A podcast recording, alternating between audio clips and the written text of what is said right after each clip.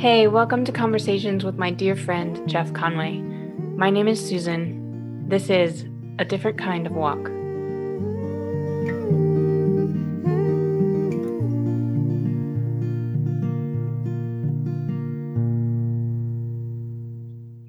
And we welcome you now to uh, another podcast of A Different Kind of Walk.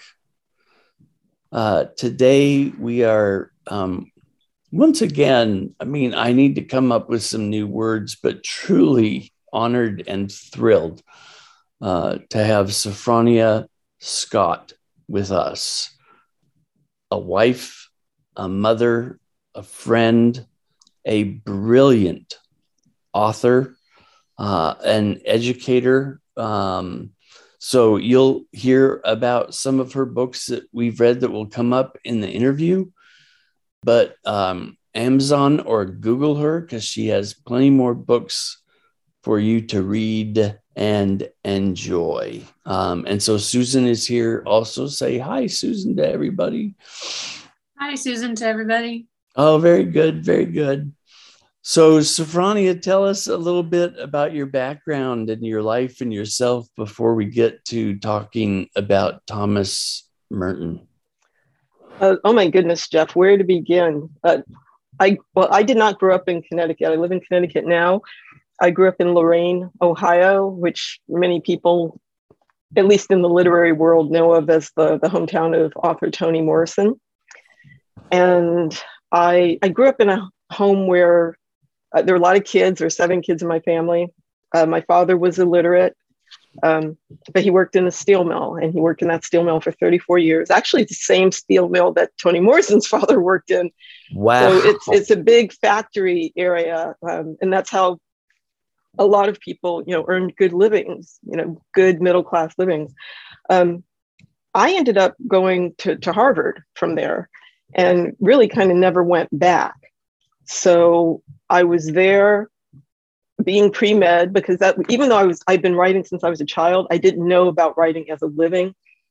And mm. I just knew I needed to support myself because my family didn't have a lot of money. And uh, but I, I loved writing, I loved reading, and I was still doing both. And I was taking a writing class at Harvard, and my junior year, my mentor in that class said to me, What are you doing? Don't you realize you're good enough to get paid for this? And I said, What? How? Where? Tell me.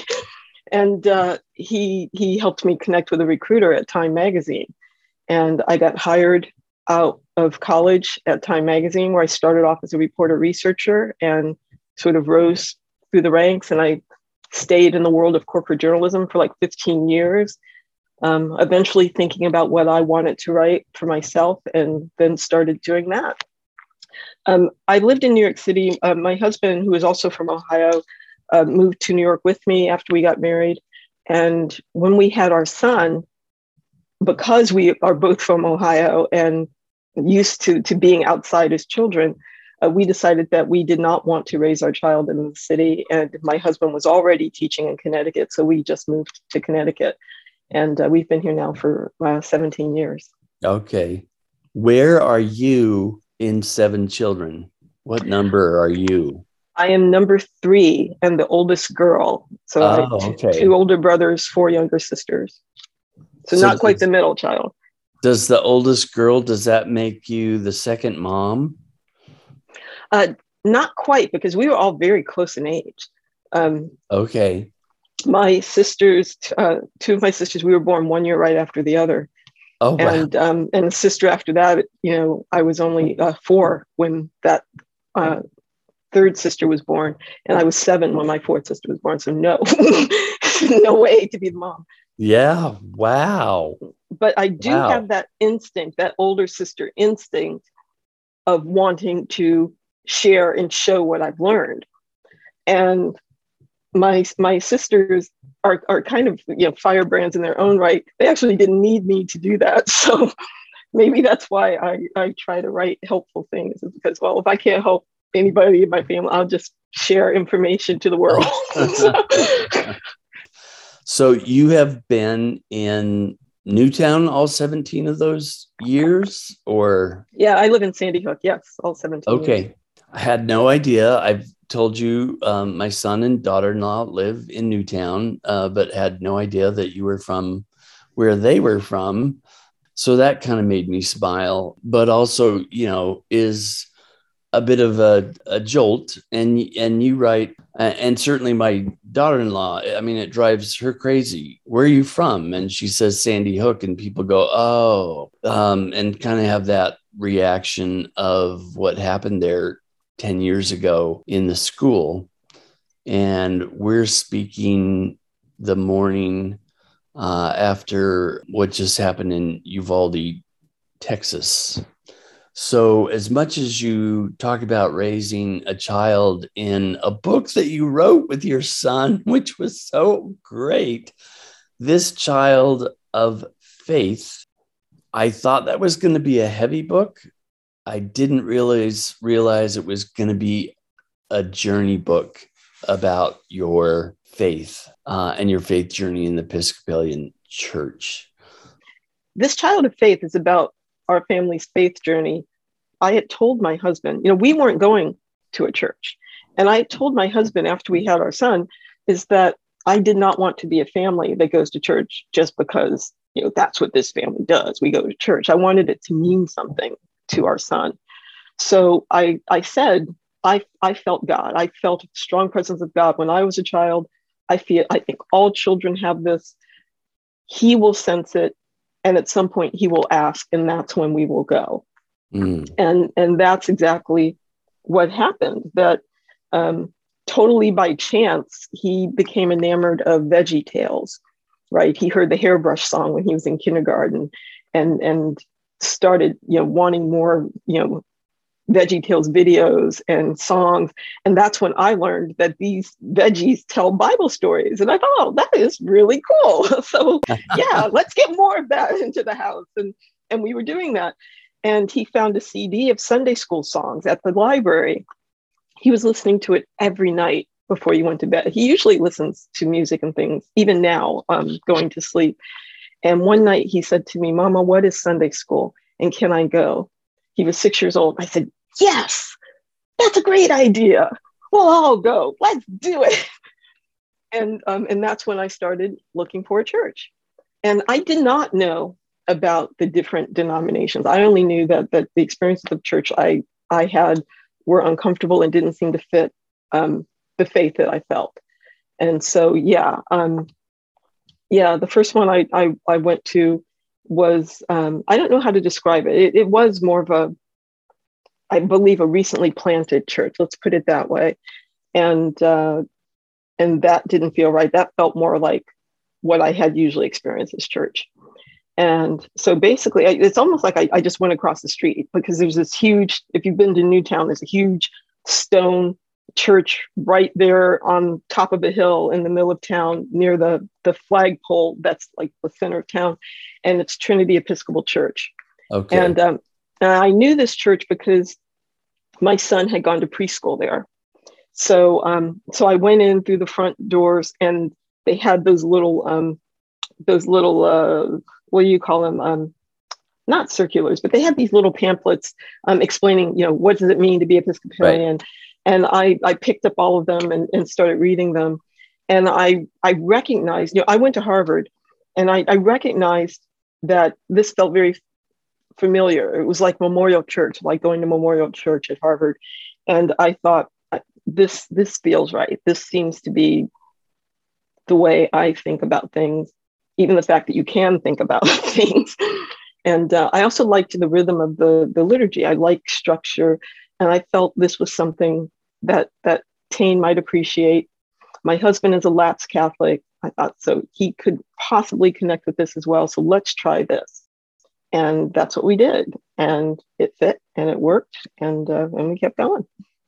You, you sure did. Was that the very first year that you were a part of the church that you attended that all the Holy Week services?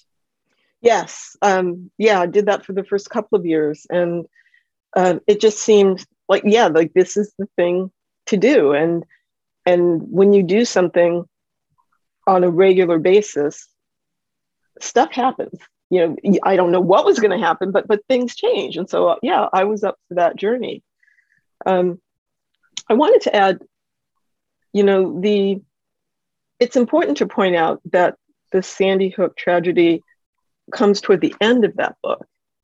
And the reason I, I point this out is because, you know, people tend to think that, especially when they hear, you know, faith connected to a tragedy in that way, they assume that a person starts going to church after the tragedy. And that, and that did happen. There were, there were families that, that started coming to our church after that happened. Um, but the reason I wanted to write that book is because I realized that during as we were dealing with the tragedy in the days after my son's godbrother died in the tragedy i didn't realize at that point we had been going to church almost two years i did not realize how much my son's faith was sustaining him in that moment so he was eight years old and and and for those who don't know yes my, my son was in the school that day and uh, the son of, of his godmother, uh, Ben Wheeler, died um, in the shooting. And I was putting Tain to bed just a couple of nights afterwards, and I said to him, How are you doing? And he said, wide, his eyes open wide, Mama, I just feel like I'm going to see Ben again. Mm. He's going to come down here from heaven and he's going to be here with all of us. Mm. And I just said, You know, Tain, I think you're right you know and i i had recently read uh, nt wright's book surprised by hope i don't know if you know it but um but it talks about the concept of bodily resurrection and, and how we've lost track of that and and i was i was i'm looking at my son i'm thinking my son did not read nt wright right and yet he senses that he feels that right and and i realized that some that that he already he was already that connected to his faith Right. right. And and so in the book you see that this did not happen out of the blue. This is, you know, him already having that sense as a child and then having that having the the structure for that to develop in him, right? Of, of going to church. Right. Um, I, I like to say you you build the ark before the storm. Yep. Right. And right. I feel so fortunate that, that that's what we had done unknowingly, of course. But, right. but yeah, it's certainly built in a different way when it's built before the storm. And um, so I don't know how much older Tain was at the time when, um, you know, he had some challenges and some questions, and you went back and talked to him about do you remember that vision you had of your conversation with Ben? Yeah, he was he was uh, gosh, maybe about middle school around that time, uh, maybe a little bit younger, but um, but a few years after Ben died, and he he was in a place where you're getting into puberty, and he's on the bus, and um, the other kids around him um, are are talking about death, and and they feel like nothing happened like things just go to black right? And, and he was just troubled by this. And sometimes he would ask his friends to come to church with him and, and disappointed that, that of course that they would not. And he was telling me about one of these conversations that that you know when people die it, it just goes to black and i said to him um, is is that what you think and and and he's like um, no i'm trying to remember exactly how this conversation went but but he, the way he was talking to me, I could tell that he had had a sense of of someone coming to him. And I said, I finally said, "Who did you see, Tain?" And he said that, that he had had a, a dream about Ben. And um, said, "Oh, what what happened in this dream?" And he said that that it's like Ben comes to him, and and they talk as though he was still around, but Ben asks him, you know, will ask about his family and how things are doing, and and just having a conversation. Um, and that he's all right right and and and i said to him so you you know you know that what the kids on the bus say is not true right and he's like yeah yeah right. he knows i told him that that is real yeah right? um and another time more recently he said to me it's like we have more of ben now than ever before because ben is everywhere mm. like ben ben is here with us ben is with his mother right yeah. So two things. My dad died last year, um, and I've had very similar feelings about like, no, it, it's actually like he's here more than he was because um, he's everywhere. And yeah, I find that I'll end up talking to him and envisioning him in certain parts of my house that like it's not like he was ever really there. We live quite a ways away. But yeah, I don't know. It's like he's with me all the time now, oddly enough. So I feel like I relate to that idea. Um, the other thing I was going to bring up was both of you have mentioned in different ways the idea that you don't always click spiritually with the people that you expect to whether it's you know the first church that you visited sophfronia or whether jeff it was the people in the bible study that you went to um, and it was just like these are not my people. Um, and that's actually a topic that you bring up in the seeker and the monk. Is my question that is when you have had those connections um, has it been a surprise uh, Susan, I've been thinking a lot about surprises lately, and I feel like God is bringing them now more than ever. Like because I'm I'm older now, and I feel like sometimes I feel like I've seen it all, but it's like God keeps throwing me curveballs. no, you haven't. No, you haven't. But mm-hmm. um, and I think I mentioned this in the Seeker and the Monk. I feel like whenever I am in a point of of despair, for some reason, um, God always responds and it's always with a person mm. right it's not like something shows up to magically make the problem go away like like a windfall or or um i can't describe what other out of the blue things but but but the help that shows up is always a person and I, I pay attention to that and and it's not always the the, the people I, I don't even expect a person but it's always the right person, right? How can I doubt when I am so well cared for? right when when the people that i need are brought to me mm. right and and we don't always recognize that maybe that's why people doubt is because they don't see that god is at work all the time right and um, one of the the recent surprises is is um, someone who who I have not been friends with like for, for like 40 years, like someone I knew very early on in my college years. And and the thing that I keep thinking about is, you know, why is this person showing up? And I, okay, maybe, maybe there's something going on in that person's life and, and that person that that needs, you know, either his life is going to be saved or my life's going to be saved. I don't know what's happening, but but but I think it's important to to pay attention because there's there's always God at work, right? Very much so. So you're talking about companions in your life. So it seems like Thomas Merton really became a companion on your journey of faith. Am I seeing that correctly from what I read? Yes, absolutely. Thomas Merton was a Catholic monk who rose to prominence in the late 1940s based on an autobiography that he wrote of himself when he was a very young man called The Seven Storey Mountain, and went on to become a, a prolific writer on both spirituality and then later on social issues. I read his journals. Now, the thing I want to say about The Seeker and the Monk, and this was um, uh, based on the brilliance of my editor, uh, in the book, we address um, topics that we all deal with today, right? So, ambition, materialism, faith, love, um, activism, race. And I was trying to figure out the order in which these um, topics needed to come in the book.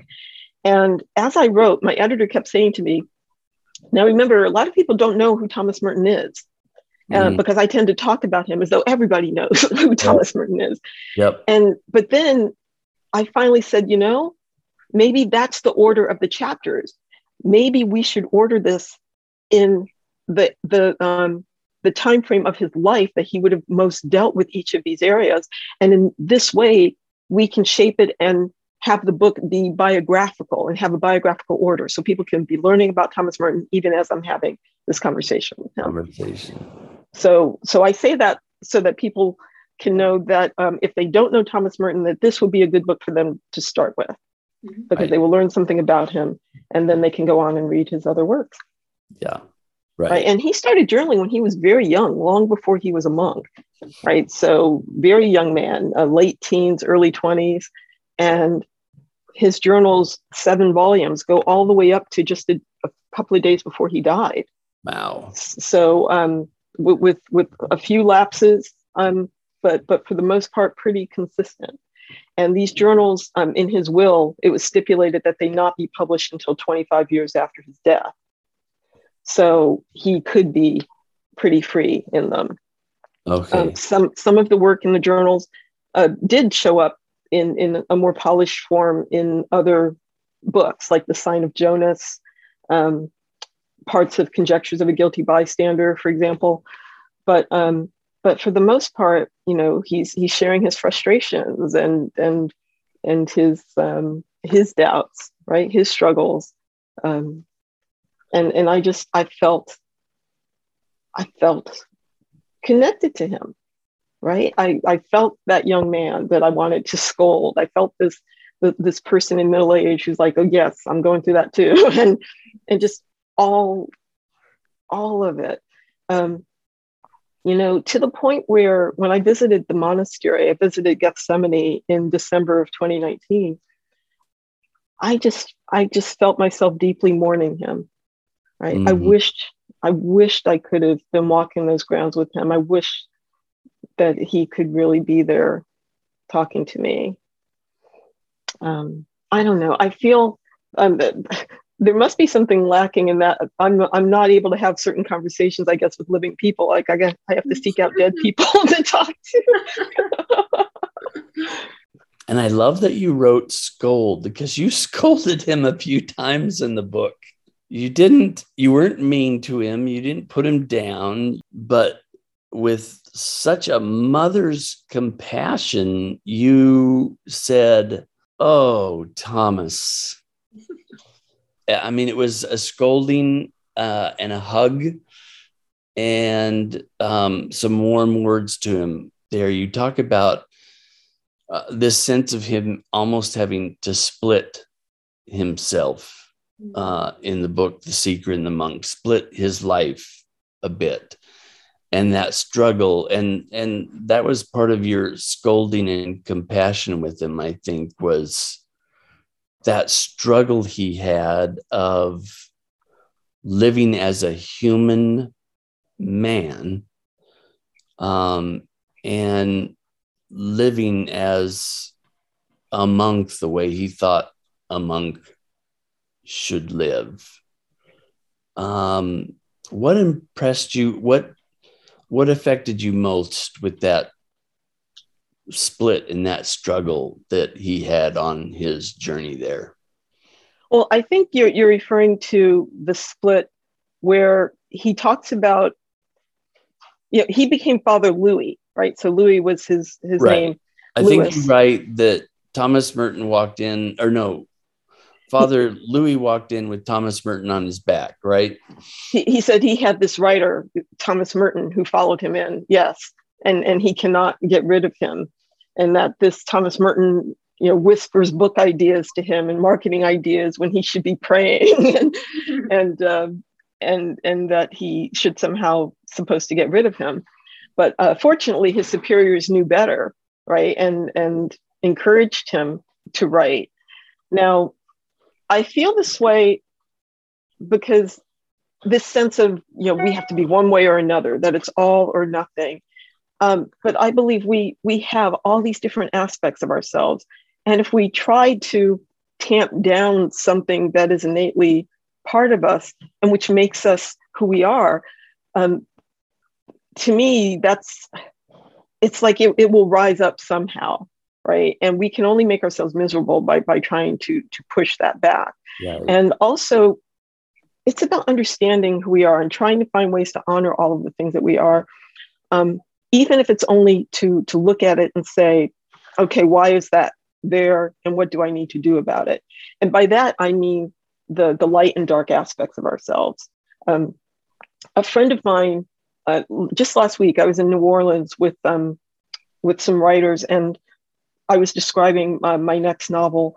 And he said, Sophfronia has no villains in her books. Mm-hmm. And by that, and, and that doesn't mean, I mean, there are villains in the books, but, but what he means is that I'm always showing the human side of that villain so that the reader can see that could be me, right? right? That, that we all have these, these light and dark parts of ourselves. And we're always trying to, to push something back without truly understanding what it is and why it's there. And if we did, we could somehow feed that part without devastating mm-hmm. ourselves.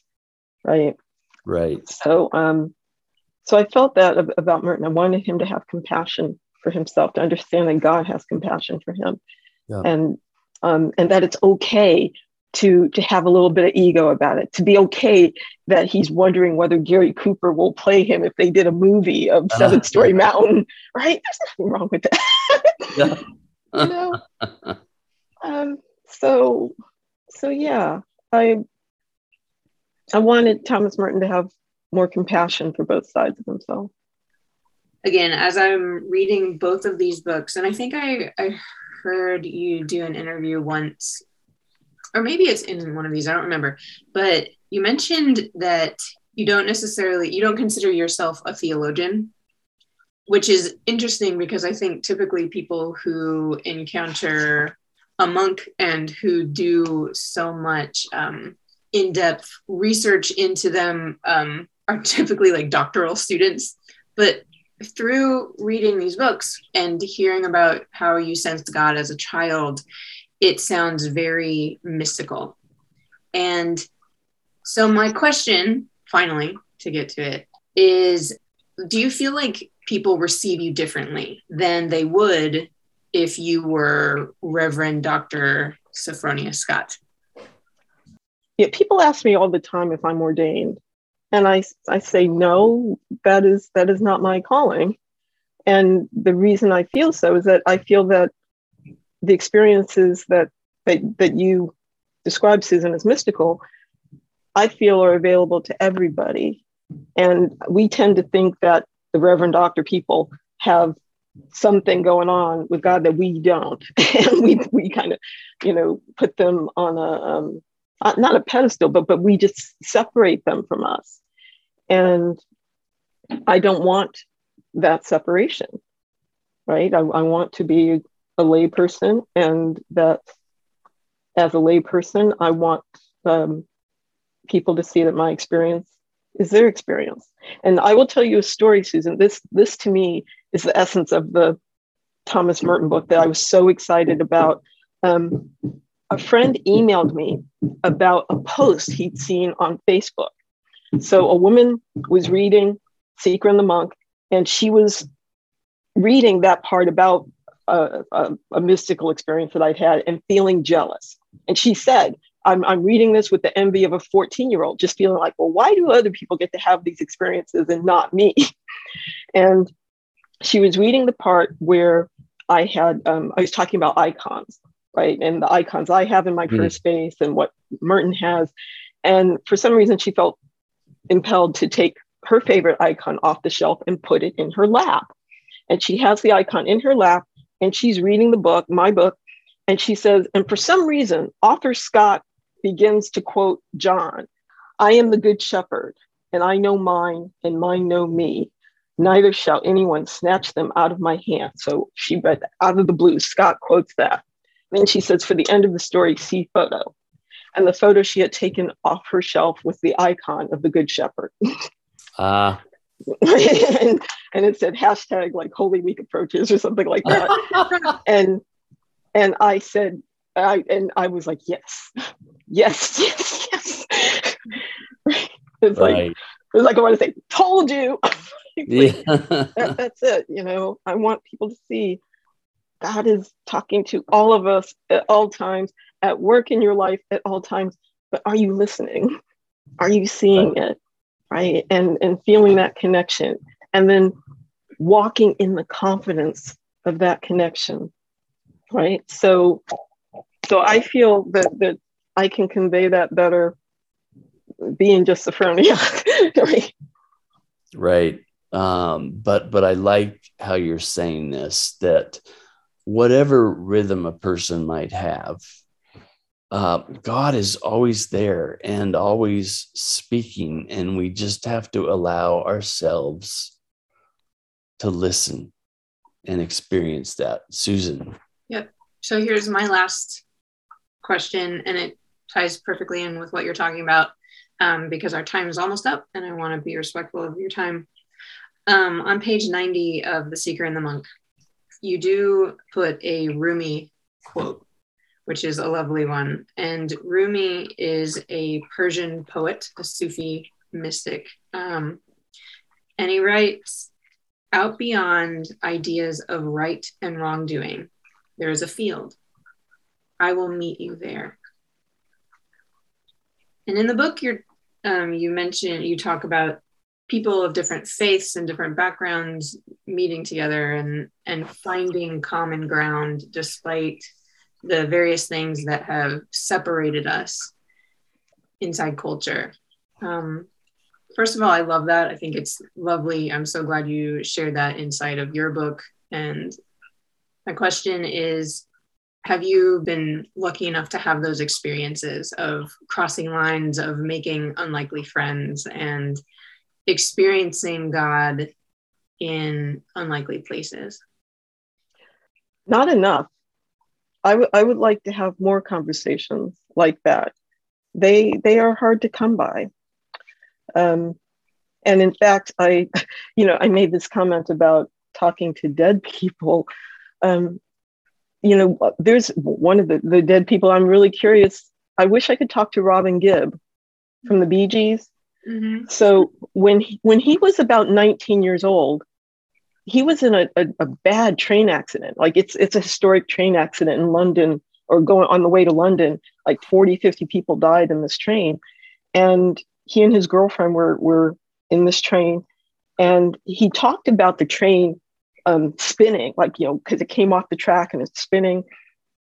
And I read an interview where he talked about the calmness that came over him during as the train spun and he had this sense, and he's like, I'm not a church going person, but I was thinking about God.